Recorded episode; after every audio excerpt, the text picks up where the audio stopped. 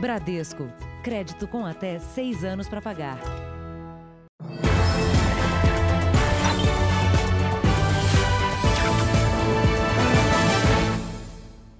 Olá, boa noite. Boa noite. Casa, caminhão, pagamentos e nada do imóvel ou veículo adquirido. Ofertas tentadoras de consórcios podem ser golpe. Só no primeiro semestre deste ano, as reclamações foram o dobro das registradas no mesmo período do ano passado. Ariane e Lucas viram o anúncio de uma casa na internet. Pagaram 32 mil reais por uma carta de crédito já contemplada de um consórcio, mas não receberam as chaves do imóvel. Eles prometeram que seria uma carta contemplada. Nós pagamos esse valor e logo em seguida eles disseram que em 30 dias a carta contemplada estaria em nossas mãos para a compra do imóvel. Porém, eles desapareceram. Inclusive os anúncios também desapareceram. Segundo eles, o vendedor os convenceu a assinar um contrato de adesão a um consórcio, dizendo que era apenas uma formalidade, pois o contrato real seria enviado depois. A gente acredita, a gente acaba assinando e falando que vai falar algo porque ele, ele dá certeza pra gente, ele engana a gente, né? Carla também afirma ter sido enganada pela mesma empresa. Ela comprou um caminhão para o marido fazer entregas. A gente depositou o valor de R$ 14.575,20 centavos, com a promessa que eles nos entregariam o caminhão com 10 dias. E esses 10 dias eles alongaram até 27 dias, depois eles pediram mais 7 dias e por último eles pediram mais 15 dias. O Ministério Público de São Paulo instaurou um inquérito civil para investigar a empresa se menciona é, é, que é uma empresa que de fato ela atua com, com os consórcios, porém, é, a, quando da venda, ela leva uma informação falsa, levaria uma informação falsa ao consumidor. Só no primeiro semestre deste ano foram registradas 1.376 reclamações contra empresas de consórcio em todo o país, quase o dobro do registrado no mesmo período do ano passado. A dificuldade em receber reembolsos de valores pagos está entre as principais queixas.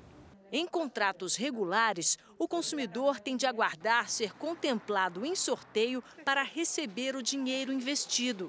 Mas a situação muda se for comprovada a má fé do vendedor. Se ocorreu é, efetivamente uma venda de má fé, uma venda enganosa, a devolução tem que ser imediata, mas eu vou ter que comprovar que houve efetivamente essa venda enganosa. A administradora do consórcio diz que não oferece carta de crédito contemplada e estranha as denúncias de que seus representantes autorizados possam ter feito qualquer tipo de oferta assim. A empresa destaca que as únicas formas de contemplação são feitas com participação em assembleias mensais, por sorteio ou por lances. Veja agora outros destaques do dia. STJ mantém o afastamento do governador Wilson Witzel. Nota de 200 reais é lançada com fila nos bancos. Estudo mostra que corticoide reduz morte por Covid-19. E na série especial, o frentista e o menino. Os carros passaram por cima e eles sobreviveram.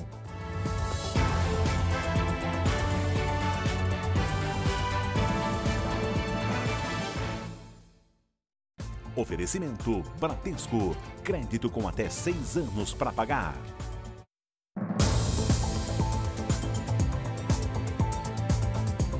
Polícia fechou uma clínica clandestina no Rio de Janeiro e prendeu a dona do local e um médico que operava ali. Durante o dia eram realizados procedimentos de estética, mas à noite o médico com registro cassado fazia cirurgias sem as mínimas condições de higiene. Os pacientes estavam na maca à espera da cirurgia plástica quando a polícia chegou. Foram presos em flagrante a dona do local, Adriana Barbosa de Souza, e o médico Antônio Santos Marquesan, que tem o registro cassado há cinco anos. A clínica fechada pela polícia funcionava aqui na zona norte do Rio. De dia fazia serviços normais de estética, como limpeza de pele, depilação e massagem. Mas à noite se transformava em um centro cirúrgico precário e sem as mínimas condições de higiene. Os policiais apreenderam anestésicos e instrumentos usados em cirurgias, como a hidrolipo, para retirada de gordura localizada. O preço baixo dos procedimentos atraiu essa mulher, que prefere esconder o rosto. Ela foi operada três vezes na clínica em menos de dois meses. Eu tive que suspender o meu trabalho, tomando muitos remédios para dor, porque nossa primeira vez as dores foram horríveis. Paula teve a mesma experiência na clínica e hoje convive com cicatrizes na barriga. Eu tenho que abrir a minha boca e falar o que aconteceu comigo, porque eu poderia ter morrido. Graças a Deus eu estou viva para contar. O médico responsável pelas cirurgias já teve 13 passagens pela polícia duas delas por suspeita de homicídio. Tomem cuidado, exijam o comprovante de que aquela pessoa é médica e, se suspeitarem de alguma coisa, entrem em contato com a delegacia do consumidor, como qualquer outra delegacia na área da residência da pessoa. Duas mulheres foram presas em Goiânia suspeitas de aplicar o golpe do aborto. Uma delas se dizia grávida e a outra extorquia dinheiro de um idoso para exames e cirurgia. A jovem Raniele da Silva e a diarista dela foram presas em flagrante. A mulher de 55 anos era quem exigia que o homem pagasse o valor. Eu quero um cheque 7 mil e outro 4 mil. Não quero cruzado, porque senão você vai fazer transferência online pro Divino, tá? Divino, na verdade Caio Ferreira, é namorado de Raniele e se apresentava como capitão da PM e tio da jovem. Uma forma de pressionar por mais dinheiro. É bom ele chegar, o divino vir aqui, pegar ela passando mal, que você vai ver o que é bom para tosse. Você vai apanhar como você nunca apanhou. A vítima é um empresário idoso com quem a jovem teve um relacionamento. Segundo a polícia, Raniele disse que estava grávida e exigiu dinheiro para fazer um aborto ilegal. Tem dezenas de conversas nesse sentido no celular dela, fotos de, da, da, barriga dela, fotos dela em maternidade. Ela vai em maternidade, tira a foto e manda para a pessoa. Então, na verdade, eles fazem todo um show, toda uma, uma cenografia ali para levar esses homens, principalmente mais velhos, a acreditarem naquela história ali toda que eles, que eles inventaram. A extorsão durou dois anos. As duas ameaçavam revelar o suposto aborto e pediam mais dinheiro. No total, a vítima depositou mais de 400 mil reais a elas.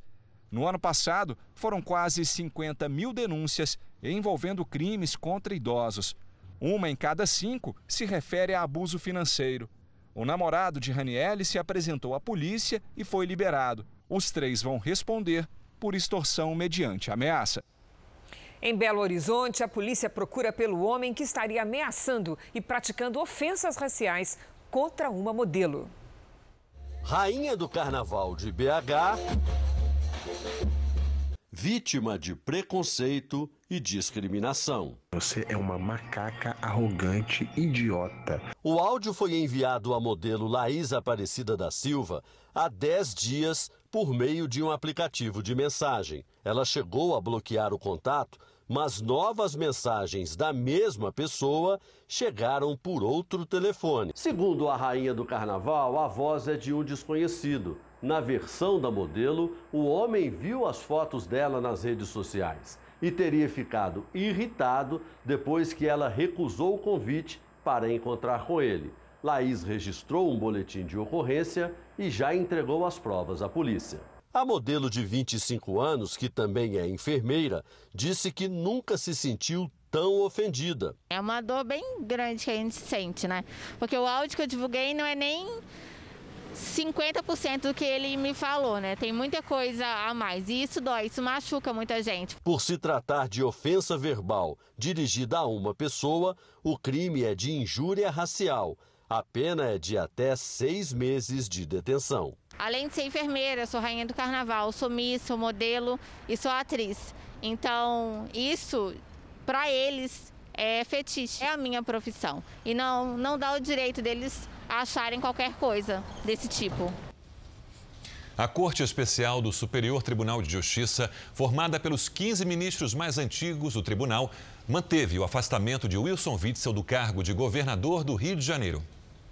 Em memorial enviado ao colegiado, a Procuradoria-Geral da República afirmou que o Ministério Público Federal continua convicto da necessidade da prisão preventiva de Wilson Witzel e adiantou que deve oferecer nova denúncia contra o governador afastado. Os ministros não julgaram o pedido de prisão e analisaram somente o afastamento. O primeiro a votar foi o relator do caso, ministro Benedito Gonçalves. Foi pedido na cautelar 35, pelos motivos expostos e mais as provas e mais a, a, que veio junto com o inquérito, a prisão preventiva. Entendi que a prisão preventiva era mais gravosa. Entendi por optar por uma situação que também foi pedir alternativa, menos gravosa, que era o afastamento. O relator também votou e foi seguido pela maioria dos ministros para que o julgamento fosse público, transmitido pela internet, o que os advogados de Witzel tentaram impedir.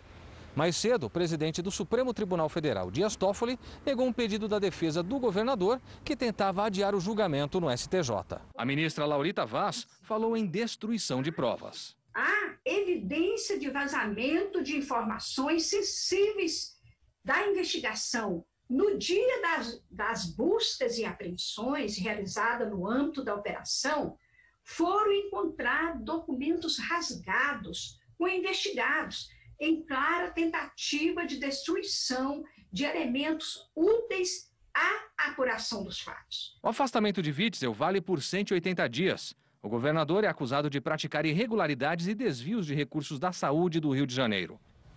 Em sua conta numa rede social, o governador afastado, Wilson Witzel, disse compreender a conduta dos ministros do STJ, mas que não cometeu os crimes pelos quais é acusado. Assembleia Legislativa do Rio de Janeiro ampliou hoje o prazo para que o governador afastado, Wilson Witzel, apresente a defesa. Ele tem agora até a próxima terça-feira. O processo de impeachment recomeçou hoje. Foi lançada hoje em Brasília a cédula de 200 reais. No comércio, a nova nota desperta curiosidade e algum receio. Nesta loja de produtos de decoração e utilidades domésticas, a falta de troco voltou a ser uma preocupação. Na nota de 100 já não facilita o troco para a gente. Vale quando chegar a de 200.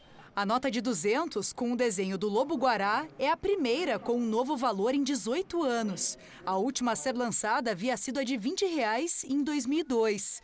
Segundo o Banco Central, o lançamento ganhou força com a pandemia, que provocou uma redução na circulação de dinheiro em espécie.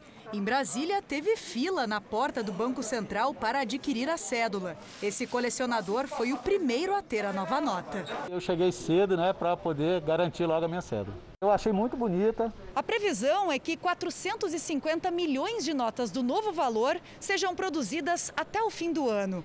Um dos objetivos do Banco Central é reduzir as transações em dinheiro vivo e economizar com a impressão de papel moeda.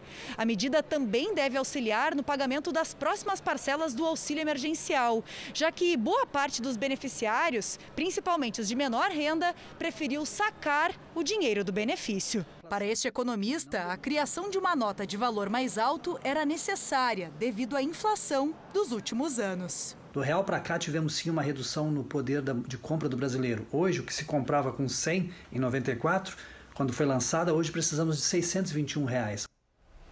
E bem no dia do lançamento da nota do Lobo Guará, um deles resolveu dar as caras. A imagem mostra o momento em que o animal entra pela porta dos fundos do refeitório do Exército de Jataí, em Goiás. O lobo atravessa o lugar e sai pela porta da frente. Segundo o batalhão do local, ele estava fugindo do barulho das viaturas que apagavam uma queimada em área próxima. Depois da breve aparição, o animal retornou para a mata. Vai ser mais fácil ver outro lobo-guará agora só na sua carteira. O atacante Neymar testou positivo para a Covid-19. Ele estava em férias na Espanha. Jornais europeus afirmam que Neymar se sentiu mal em Ibiza no último sábado, fez o teste e voltou para a França. O pai do jogador e o filho, Davi Luca, de 9 anos, também foram infectados. A criança é o único caso assintomático. Todos se recuperam bem em casa. Outros dois jogadores do PSG também estão com Covid-19, os argentinos de Maria e Paredes. Vamos agora aos números de hoje da pandemia de coronavírus no Brasil. Segundo o Ministério da Saúde, o país tem quase 4 milhões de casos de Covid-19. São 123.780 mortos. Foram 1.184 registros de mortes nas últimas 24 horas. Também entre ontem e hoje, 51.309 pacientes se recuperaram. No total, já são 3.210.405 pacientes curados e 663.680 seguem em acompanhamento. A análise de estudos em 12 países, entre eles o Brasil, mostra que os corticoides têm ajudado no tratamento da Covid-19. O medicamento reduziu a mortalidade e o tempo dos pacientes nas UTIs, mas só deve ser usado, segundo a Organização Mundial de Saúde, nos casos graves. No Brasil, 299 pacientes internados em 41 unidades de terapia intensiva participaram do estudo. O corticoide age diretamente nos pulmões para reduzir a inflamação provocada pelo coronavírus. Outros 11 países também testaram o medicamento. Ao todo, foram 1.703 pacientes com média de idade de 60 anos. 678 tomaram corticoide. 1.025 receberam outros tratamentos. A redução da mortalidade foi de até 35% no grupo que tomou o corticoide. Este hospital em São Paulo participou do estudo. Médicos brasileiros, assim como de outros países, constataram outro benefício muito importante: a redução no tempo em que pacientes permaneceram na UTI com auxílio de respiradores. Em média, dois dias a menos. Um tempo que, numa pandemia, pode ser fundamental para salvar outras vidas. Além de ser bastante importante do ponto de vista de recuperação e também de impacto em qualidade de vida para os pacientes, ela tem um, um impacto econômico. Eu consigo reduzir o tempo de internação da UTI, eu consigo reduzir o custo, eu consigo melhorar o giro do leito de UTI e beneficiar um número maior de pacientes. Em transmissão ao vivo na internet com pesquisadores, a representante da Organização Mundial de Saúde disse que o corticoide é recomendado apenas para doentes graves e não deve ser usado em casos leves. Against the use of corticosteroids in mild COVID-19. Os médicos acreditam que estão mais próximos de entender como o coronavírus afeta o organismo e quais medicamentos ajudam na recuperação. Acho que é uma questão de tempo até que nós tenhamos algum medicamento que vá reduzir a severidade da doença e também tratamentos que podem reduzir a chance de infecção, como é o caso das próprias vacinas. As medidas de flexibilização na maioria das cidades do país aumentaram o movimento nos aeroportos. E apesar das medidas de segurança, muita gente ainda insiste em tom não tomar os cuidados básicos. O momento exige novos hábitos e cuidados. Tenho já, já vindo já três semanas direto e graças a Deus voltando à vida normal. Mas outros ainda resistem. Por isso, as medidas de segurança precisam ser cumpridas para evitar a transmissão do coronavírus. No embarque, duas câmeras medem a temperatura dos passageiros. Quem estiver acima de 37,8 graus é orientado a procurar o serviço médico. No corrimão de maior fluxo, uma luz ultravioleta esteriliza a superfície de contato com as mãos. Mesmo assim, algumas normas não são seguidas. Dados da Agência Nacional de Aviação Civil mostram que de janeiro a julho deste ano, quase 31 milhões de passageiros estiveram nos aeroportos do país, queda de 54,7% em relação ao mesmo período do ano passado. Mas aos poucos o movimento está aumentando. Aqui em Guarulhos, por exemplo, em abril, no começo da pandemia, a média diária de passageiros era de 9 mil. Nas duas primeiras semanas de agosto, esse número triplicou, passou para 30 mil pessoas por dia. No aeroporto de Goiânia, a Infraero registrou em julho aumento no número de passageiros e de embarques e desembarques em relação ao mês anterior. Nossa equipe flagrou uma fila onde não era respeitado o distanciamento social. Em Porto Alegre, no aeroporto Salgado Filho, os passageiros encontram lugares marcados que não podem ser ocupados e uma câmera térmica também registra a temperatura de quem passa pelo corredor. No Aeroporto Internacional do Rio de Janeiro, o painel já aparece cheio. Mas o número de voos ainda não chega a 30% do que era antes da pandemia. Em cada canto tem totens com álcool gel, como esse daqui, e avisos que orientam sobre o uso de máscaras. Essas marcações no chão indicam a distância segura entre cada um.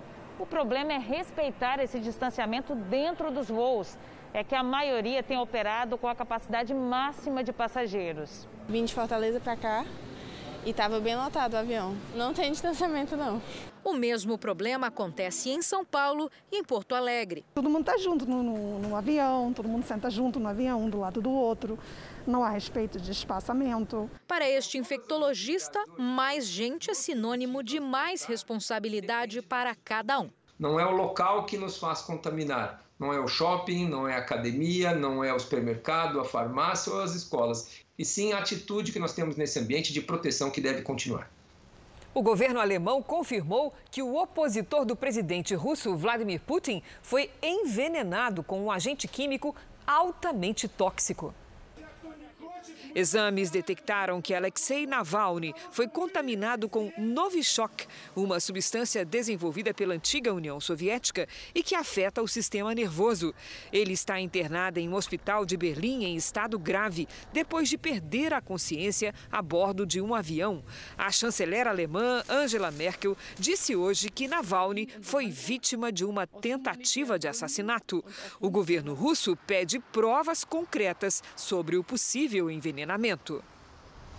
Veja daqui a pouco: criminosos aplicam o golpe do empréstimo pessoal pela internet. E também na reportagem especial, um instante que não dá nem para ver o que aconteceu. Frentista sobrevive a um carro desgovernado que invadiu o posto.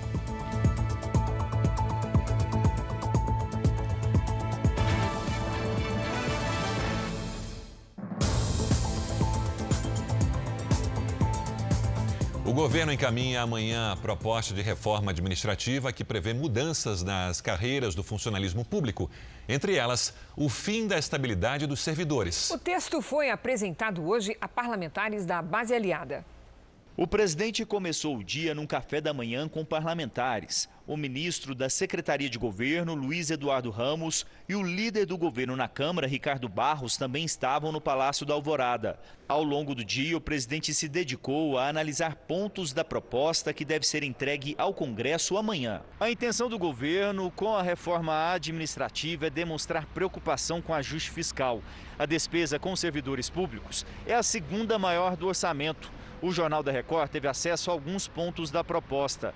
Entre as mudanças que podem ser aplicadas para os futuros servidores, caso o projeto seja aprovado, está a criação de um sistema de notas para avaliação do desempenho e o fim da estabilidade para a maioria das carreiras. Só alguns profissionais, como juízes, continuariam com a estabilidade, que é quando um servidor não pode ser demitido. O projeto também tem a intenção de facilitar a contratação de temporários. A ideia é ainda cortar 170 mil cargos públicos e diminuir carreiras. Um estudo do governo revela que temos 700 mil servidores ativos só no Poder Executivo Federal. Um em cada três está no chamado topo da carreira, com os mais altos salários. Em média, os servidores ganham quase 12 mil reais. Dados do Banco Mundial indicam que no setor público, profissionais em cargos semelhantes ganham quase o dobro dos da iniciativa privada. Essa é a maior diferença entre os mais de 50 países pesquisados. A proposta de reforma administrativa está pronta desde o início do ano e não foi enviada ao Congresso por decisão do presidente. Na época, o governo temia protestos. Agora, a ideia é deixar claro que a proposta não atinge os atuais funcionários públicos. Já sobre a reforma tributária, representantes do setor produtivo apresentaram sugestões à comissão mista que analisa o assunto no Congresso e defenderam a necessidade de mudanças amplas para o crescimento da economia. O diagnóstico do setor produtivo sobre os impostos cobrados no país é parecido com o do governo. A carga tributária é desigual, confusa e a burocracia atrapalha o desenvolvimento econômico. Mas nem todas as propostas em discussão têm o mesmo apoio. Nós somos contra, completamente contra, a criação de novos impostos, principalmente um imposto como um imposto sobre transações financeiras. Nós somos a favor da criação de um IVA é, que seja um IVA para todos os estados, com a mesma alíquota para todos os setores. Nós somos a favor de, um, de uma. É, é, do pagamento do tributo no local de consumo e não no local é, da produção. O presidente da Confederação Nacional do Transporte, CNT, frisou que não pode haver aumento de impostos que ela venha com o objetivo de dar simplificar o sistema tributário brasileiro, que é complexo tendo em vista a multiplicidade de, de regras, mas também acreditamos que tem que ser uma reforma tributária onde prevaleça a neutralidade. A necessidade de uma reforma tributária é consenso, mas como fazer isso é o problema. O Senado tem uma e a Câmara outra proposta de emenda à Constituição sobre o tema. Já o governo está entregando ao Congresso um terceiro projeto em partes. A desoneração da folha de pagamentos é vista como o primeiro passo para unificar as propostas. As três propostas que hoje tramitam no Congresso, a PEC 45, a 110 e a do governo, não, não falam em reforma da desoneração da folha de pagamento. Sem mudar a base tributária da reforma da, da desoneração da folha de pagamento, nós não conseguimos discutir, ampliar a discussão sobre o sistema tributário nacional, principalmente unificação de impostos e alternativas. A análise do veto do presidente Jair Bolsonaro à prorrogação da desoneração da folha de pagamentos de 17 setores da economia que mais empregam trabalhadores foi adiada de novo na Câmara. Se a votação fosse hoje, os deputados derrubariam o veto. Então, simplificar o sistema de bens e serviços, eu acho que é uma obrigação do parlamento. A PEC 45, a PEC 110, o projeto de lei do governo CBS, os três juntos, né, talvez seja uma revolução para o Brasil a gente conseguir é, aprová-los e implementá-los no Brasil ao longo dos próximos anos. O Supremo Tribunal Federal decidiu que gestores de estados e municípios não precisam de autorização federal para requisitar leitos privados no combate à Covid-19. Vamos a Brasília com a repórter Lívia Veiga. Ao vivo, Lívia, boa noite. Boa noite, Sérgio. Os ministros entenderam ser improcedente o pedido da Confederação Nacional de Saúde. A entidade questionava o trecho da lei que permite que gestores de estados e municípios é, façam a requisição de bens e serviços no combate ao coronavírus sem controle prévio do Ministério da Saúde. A alegação era de que vários gestores editaram decretos que instituíram regionalmente estado de calamidade pública. Com isso, ficaram autorizados a requisitar, sem fundamentação específica, a utilização de leis de UTIs de hospitais privados, o que teria levado a um desequilíbrio do sistema de saúde. A decisão foi unânime. De Brasília, Lívia Veiga. Obrigado, Lívia. Vamos agora com a opinião do jornalista Augusto Nunes. Boa noite, Augusto. Boa noite, Cristina, Sérgio. Boa noite a você que nos acompanha. Decisão do Supremo Tribunal Federal é como final de campeonato de futebol. Não pode terminar em empate. Se isso ocorrer, a disputa é decidida na prorrogação ou, persistindo a igualdade, na cobrança de pênaltis. Nenhum time vence por 2 a 2. Esse raciocínio vale para todo julgamento em última instância. É por isso que o STF tem 11 juízes e cada turma do tribunal tem cinco ministros. Números ímpares garantem o desempate. Com a licença médica solicitada por Celso de Mello, no entanto, a segunda turma do STF vem decidindo questões importantes por 2 a 2. A anulação de uma sentença do então juiz Sérgio Moro, por exemplo, foi aprovada pelos ministros Gilmar Mendes e Ricardo Lewandowski e rejeitada por Carmen Lúcia e Edson Fachin. Gilmar e Lewandowski ganharam sob a alegação de que o empate beneficia o réu. Mas o verdadeiro acusado no recurso em julgamento não foi Sérgio Moro, para evitar essa e outras dúvidas que vitórias por empate provocam, Edson Fachin sugeriu que sempre que isso acontecer, a decisão seja transferida para o plenário do Supremo. A sensatez recomenda que a proposta seja aprovada imediatamente. Veja a seguir: homem é preso ao transportar dezenas de filhotes de cachorro para venda ilegal. E também na série especial, menino solta a mão da mãe, é atropelado e sobrevive quase sem ferimentos.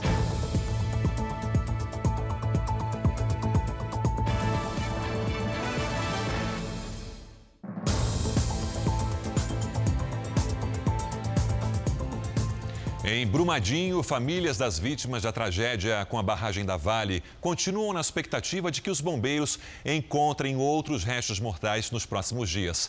Uma caminhonete desaparecida desde o dia 25 de janeiro do ano passado foi encontrada no meio da lama seca.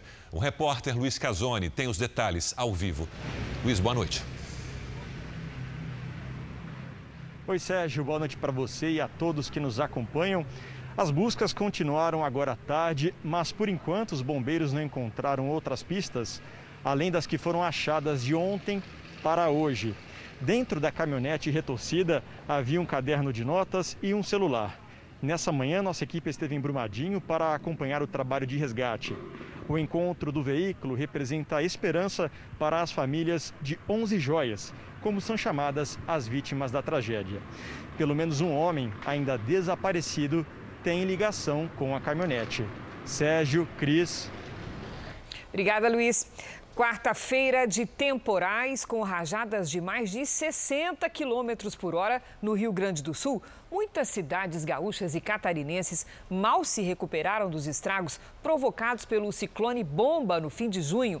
Lidiane, isso pode se repetir? Cris, não na mesma intensidade e abrangência, viu? Boa noite para você, para o Sérgio, para todo mundo que nos acompanha. O ciclone extratropical que temos agora é forte, mas relativamente comum na região. Os temporais com granizo devem acontecer em pontos isolados e as rajadas de vento ganham força até amanhã pela manhã.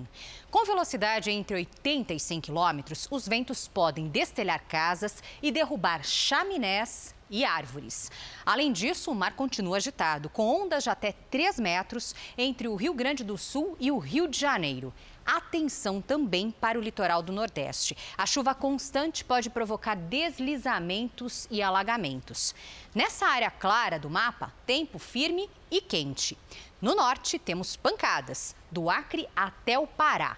Em Porto Alegre, máxima de 19 graus. Em Cuiabá, faz até 40. No Rio de Janeiro, 31, em Maceió 28, em São Luís 30, em Palmas 39 e até 33 em Manaus. Em São Paulo o calor só aumenta. Amanhã tarde bem quente, com máxima de 30 graus. Cris. Obrigada, Lidy. Até amanhã. Em Israel, arqueólogos encontraram uma fortaleza de 3.200 anos teria sido construída pela antiga civilização cananeia para se proteger de invasores filisteus, uma realidade descrita na Bíblia. Agora está aberta ao público. O antigo forte está estrategicamente localizado entre montanhas e um rio. Os arqueólogos estimam que a fortaleza Galon teria sido construída pelos cananeus sob o governo dos egípcios, como uma defesa contra os filisteus que também queriam dominar essa terra. A estrutura do forte é impressionante. São 18 metros de comprimento e 18 metros de largura. E uma torre em cada canto garantia a vista para as montanhas e os israelitas a leste e os filisteus a oeste. E além de ficar na fronteira, o caminho principal da época passava por aqui. Um caminho que ainda é usado hoje, mais de 3.200 anos depois. O arqueólogo Saar Ganor diz que foi uma descoberta emocionante. Há quase cinco anos, ele percebeu umas pedras grandes escondidas entre plantas e arbustos. Três anos depois, com a ajuda de voluntários, desenterraram o forte histórico. No local também foram encontradas cerâmicas extremamente bem conservadas. Segundo Ganor, elas e outros elementos, como caroços de azeitona que estavam no que sobrou de um forno, podem ajudar a determinar a idade da fortaleza com mais precisão. Segundo os especialistas, o forte acabou abandonado pelos egípcios, o que levou à destruição de cidades cananeias na região, provavelmente pelas mãos dos filisteus. Aqui no Brasil, a dificuldade financeira durante a pandemia tem transformado muita gente em alvo fácil dos criminosos que aplicam o golpe do empréstimo pessoal pela internet. O nosso QR Code já está aí na sua tela. Aponte a câmera do celular e conheça seis cuidados que você deve ter antes de pedir um empréstimo. Este contrato é falso, mas a diarista, que prefere não se identificar, nem imaginava quando fez a assinatura. O desejo era conseguir um empréstimo de 5 mil reais com uma empresa privada para reformar a casa. O jeito que ela encontrou foi procurar na internet. Eu tinha que pagar um seguro lá de 280 reais. Daí eu fui e paguei para poder liberar o dinheiro. Foram pelo menos quatro depósitos. De cara, os golpistas pediram cerca de mil reais para liberar a quantia total. Ele falou: a senhora, é, para estar tá liberando de vez o dinheiro, o dinheiro já está na conta, só precisava pagar 700 reais para estar tá desbloqueando o dinheiro da conta. Era um golpe. Em dois meses, a diarista deu aos criminosos quase metade do valor que precisava. Quanto foi seu prejuízo? 2.004 e 88 centavos. Os golpistas procuram pessoas com nome sujo, que não tenham conta em banco e que, por estarem endividadas, decidem fazer empréstimos pessoais. Sem saber ao certo a quem recorrer, as vítimas escolhem empresas pela internet e acabam na mão de estelionatários. No caso de encontrar na internet, verificar a, ida no, a, a existência dessa empresa, né? se realmente ela está registrada, se ela tem CNPJ. Dados do Banco Central mostram que de janeiro a julho, os empréstimos pessoais somaram mais de 206 bilhões de reais em todo o país, um aumento de 11% se comparado ao mesmo período do ano passado. Com tanta gente atrás de crédito, os criminosos aproveitam para agir. Por isso, o especialista em finanças alerta que empresas sérias não pedem qualquer adiantamento ao consumidor. E lembra: quem cai no golpe dificilmente consegue o dinheiro de volta. Essas pessoas criam situações e, e acabam pegando uma quantidade de pessoas e desaparecem. Né? Depois o site você não consegue mais acessar, os telefones não atendem mais. A polícia de Cuiabá terminou as investigações sobre a morte de uma adolescente baleada pela amiga. A perícia, segundo os delegados, foi fundamental para esclarecer o que aconteceu na noite do crime. Para a polícia, o tiro que matou Isabelle não foi acidental. A adolescente teria atirado com a intenção de matar. O delegado responsável pelo caso aponta diversas contradições no depoimento da menor, também de 14 anos, que matou Isabelle Ramos. A perícia afirma que a adolescente carregou a arma, apontou para o rosto da vítima a uma distância entre 20 e 30 centímetros e atirou. A adolescente, que é praticante de tiro esportivo, afirmou que ao guardar as armas, uma delas teria caído e disparado. Segundo o laudo, o estojo, na verdade, estava em cima da cama e a menor teria ido com a arma carregada até a amiga. A gente não vai afirmar exatamente como foi o carregamento, mas alguém carregou. Mas isso, na nossa visão, não muda o raciocínio final que fez a nossa conclusão. Apontou a arma numa altura X acionou o gatilho em direção ao rosto da vítima. A menor que matou a amiga, se condenada, deverá sofrer medidas socioeducativas e pode ser levada à internação pelo período de 1 a 3 anos. O delegado também vai indiciar o pai, o namorado da adolescente e o pai dele por supostamente terem alguma responsabilidade sobre o que aconteceu. O governo autorizou o uso da Força Nacional em assentamentos rurais do MST, no sul da Bahia. 100 homens da Força Nacional vão garantir a segurança dos servidores do INCRA, que realizarão o processo de titulação das terras agrárias nas cidades de Prado e Mucuri. A decisão aconteceu após o assentamento Jaci Rocha, ocupado há mais de 10 anos pelo MST, sofrer um ataque na semana passada. Segundo o Ministério da Agricultura, oito pessoas ficaram feridas, casas foram destruídas, uma moto e um trator incendiados.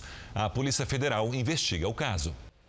Cerca de 70 cachorros da raça Shih Tzu foram apreendidos pela Polícia Rodoviária Federal na Bahia. Os animais eram transportados em caixas de forma irregular. Dez morreram. Os 67 filhotes e um cão adulto da raça Shih Tzu estavam amontoados em 13 caixas plásticas e uma de papelão, nos bancos e no porta-malas do carro. Os animais apresentavam sinais de fraqueza, desnutrição e desidratação. O motorista foi abordado na BR-242, na região da Chapada Diamantina, na Bahia. Ele contou que pegou os animais em Goiânia e que eles seriam vendidos em Salvador, Recife e Petrolina. Foram 1.300 quilômetros de viagem, quase 20 horas. Os animais só foram resgatados porque uma testemunha viu o motorista abandonando três filhotes na estrada, já mortos. A pessoa ligou para a polícia, que montou uma operação para encontrar o carro. O motorista não apresentou o atestado de higiene necessário para fazer o transporte. 36 filhotes foram entregues a dois donos de pet shops, que apresentaram termos de compra e disseram que não sabiam das condições precárias do deslocamento. Os outros cachorros estão nesta ONG, em Salvador. Sete morreram. Estavam com a temperatura baixa, a glicemia baixa, então a gente conclui que esses animais provavelmente nem comeram e nem beberam água durante o transporte. O motorista que fazia o transporte pode responder por maus tratos e ficar preso por até um ano. A polícia quer saber agora o local de onde os cães vieram. O Ministério Público também instaurou um procedimento de investigação criminal para verificar se existem outras pessoas que colaboraram com esse ilícito penal, seja através de uma associação criminosa. O Ministério Público do Rio de Janeiro fez mais uma operação contra um grupo de milicianos que age na capital. Na casa do irmão de um dos chefes da quadrilha, foram encontrados quase 120 mil reais em dinheiro. Segundo a investigação, a milícia da comunidade de Rio das Pedras lavaria o dinheiro do crime comprando imóveis de luxo e estabelecimentos comerciais. Um suspeito foi preso. Dois chefes do grupo já estão presos. Segundo o Ministério Público, eles comandavam o grupo de dentro da cadeia. Um vídeo de policiais militares de uma cidade do interior de São Paulo viralizou na internet. Nele, um capitão da corporação mostra um talento impressionante para dança e por um motivo nobre. O vídeo foi gravado durante uma live da banda regimental da Polícia Militar de Araçatuba, cidade do interior de São Paulo. A apresentação foi para angariar doações. E a irreverência do capitão Vander Duarte, que deu um show de black music durante a transmissão, chamou a atenção. É isso aí, ó. O pessoal, aspirante 2001, os mestres, turma diamante. O capitão Vander chegou à PM em 1995 como soldado. Três anos depois, entrou para a Academia do Barro Branco e saiu de lá como oficial. Ele já foi comandante da Força Tática e hoje é coordenador operacional. E agora demonstrou também que tem talento de sobra para dança. Vamos lá! E conforme a música falou, né? Só o amor pode mudar o mundo. Então, ao passo do Capitão Duarte. Porque nós somos seres humanos, a gente gosta de fazer tudo que todo mundo gosta: dançar, ouvir música, passear. E eu gosto muito de dançar. Faça doação de mantimentos, faça doação em dinheiro. Os colegas contam que a alegria demonstrada durante a gravação é uma característica do policial. E exatamente por isso ele teria sido escalado para a live. Ele sempre dança, o pessoal sempre falou que ele era um pé de valsa, mas eu, particularmente, nunca tinha visto. Foi muito legal. Por causa do sucesso do vídeo, o capitão teve que criar uma página numa rede social somente para responder aos muitos comentários.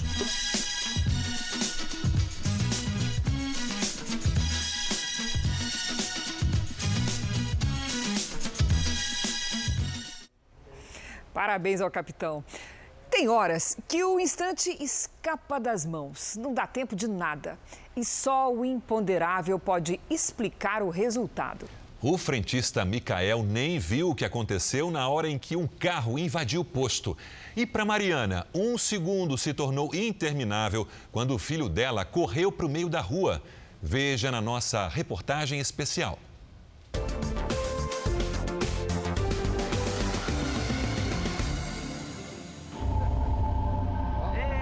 Escapar da morte por um tris. Qual é a sensação? Me sinto um vitorioso, né? Para poder ter aguentado essa pancada, ter passado por isso tudo, hoje em dia eu me sinto um herói. Era um final de tarde do último verão, o frentista estava exatamente aqui abastecendo uma moto igual a essa, quando um motorista entrando no posto perdeu o controle do carro. O que aconteceu em seguida foi uma cena inacreditável e o que também não dá para acreditar é que o frentista está hoje aqui em pé conversando com a gente, o Mikael. Mikael, pô, você já está bem? Já tô 100%, agora eu tô. Nós acostumamos a trabalhar com a cabeça baixa, então não teve nenhum, nem como se esquivar nem nada. Porque você estava olhando o nível? Olhando o nível. Da gasolina lá dentro? Eu só vi o carro entrando, quando ele começou a entrar, eu pensei que ele ia parar um pouco longe da moto, mas assim ele perdeu o controle e já veio com tudo. Bateu na minha perna. Quando bateu na perna, eu bati a... Nessa perna aqui? Nessa perna. Acabei batendo na minha costela aqui. Aí foi na hora que eu apaguei. Foi um susto para todos no posto, ainda mais para o gerente, que é pai do Mikael. Escutei o barulho, mas quando eu saí da loja, só achei só que tinha sido carro batido na bomba, não tinha chegado a ver ele embaixo do carro, né? Então quando eu cheguei aqui vi a, a caixa gritando, ah, teu filho tá ali embaixo do carro tal. Então foi quando eu olhei para baixo e cheguei a ver que ele estava embaixo do veículo, né? Ele desmaiado? Ele estava já apagando já. Aí foi quando já ficou o desespero, né? Quando a gente vê uma vida que está indo embora, é tudo. E ainda mais um filho, né? Micael sumiu completamente embaixo do carro. Todos imaginavam que ele tivesse sido esmagado. Eu estava deitado aqui, ó. Deitado, minha cara estava aqui e o, o carro aqui em cima. A, a roda? Ah, não, o para-choque. Para-choque. Bem aqui em cima. Bem assim mesmo, Bem você tá? assim eu fiquei, fiquei embaixo assim. Mas o que aconteceu foi até bom de eu ter batido aqui, né? Porque se eu fosse para lá, o carro acho que ou podia ter passado em cima de mim, devia, eu acho que ia ser pior ainda. E os ferimentos não eram a única preocupação naquela hora. A batida espalhou combustível pelo chão do posto. Tava encharcado, uma faísca tinha acabado comigo. Para sorte do frentista, havia uma viatura dos bombeiros abastecendo naquele momento. Os agentes assumiram o resgate. A primeira providência foi mandar todo mundo se afastar, principalmente curiosos com o celular na mão. Depois, tirar o carro de cima, com cuidado. Micael foi levado às pressas para o hospital e operado. Só dois dias depois, viu as imagens do que tinha acontecido. Senti um choque. Na hora que eu vi, eu, nossa, mano, não pode estar acontecendo isso comigo. Aí a lágrima já desceu já. Aos 22 anos e com dois filhos para criar, foi a primeira vez que Micael correu risco de vida. A explicação dele para ter escapado é simples. Acho que foi sorte. Porque se fosse por impulso meu, eu tinha saído de frente. Já o pai, homem experiente, tem outra opinião. Lembra para mim que não era a hora nem o momento, né? Cinco e meia da tarde do dia 24 de junho. Definitivamente não era a hora desse menininho de dois anos, o Theo. A família é de Araguari, no Triângulo Mineiro. Naquele dia, Theo estava nessa rua tranquila, na casa dos avós. Quando a mãe veio buscá-lo. Foi um susto muito grande. Foi assim, uma coisa que a gente nunca espera que aconteça com a gente, né? Mas em questão de segundo, meu filho estava ali. As imagens mostram a avó atravessando a rua de mãos dadas com o Theo. Tudo muito rápido. Ela deixa o menino com a mãe e entra em casa. Enquanto a mãe procura a chupeta dentro do carro, o Theo escapa. Volta para levar o celular para o avô do outro lado da rua. Na mesma hora que ele já sai correndo, eu ainda consigo pegar pelo bracinho dele. Até as minhas marcas das minhas unhas ficou no bracinho dele, mas ele faz um movimento brusco, onde minha mãe escorrega, né? E eu não consigo segurar mais. A cena é angustiante. Não dá tempo do motorista brecar. Com o impacto, Theo é jogado adiante e o carro passa por cima dele com as duas rodas. A da frente nos ombros, a de trás nas costas. Todo mundo ficou paralisado, né? Algumas pessoas não teve reação. Eu, a minha reação foi correr atrás na mesma hora e pegar, né? O motorista disse que até escutou o grito da mãe, mas quando olhou, já sentiu o impacto. Na hora eu falo para ele que ele está passando em cima do meu filho, é onde que ele consegue jogar para lá a roda do carro, né? Ele joga, por, graças a Deus, até jogou pelo lado certo, porque se ele joga ao contrário, ele tinha passado em cima da cabecinha dele, né? Theo foi levado às pressas para o pronto-socorro. Para surpresa e alívio geral, o raio-x não mostrou nenhuma fratura. O Theo teve apenas um corte na nuca e um dente quebrado. Um dente de leite. Que sorte, menino! O Theo hoje está recuperado do susto e adora brincar com a irmã, a Valentina. Será que ele lembra do acidente?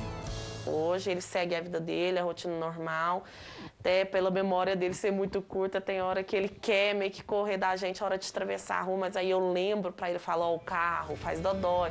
E aí ele pega, ele não atravessa. Quando tiver noção do risco que correu, aí sim o Theo vai compreender que naquele dia nasceu de novo. Dia 24 e dia 5 do 7, que foi o aniversário dele mesmo, de dois aninhos. Merece dois presentes, então. Vida longa ao Theo e a mãe do Theo. O Jornal da Record termina aqui. A edição de hoje na íntegra e também a nossa versão em podcast estão no Play Plus e em todas as nossas plataformas digitais. E você continua bem informado porque à meia-noite e meia tem mais Jornal da Record. Fique agora com a novela Apocalipse. A gente se vê amanhã. Até lá. Boa noite e até amanhã.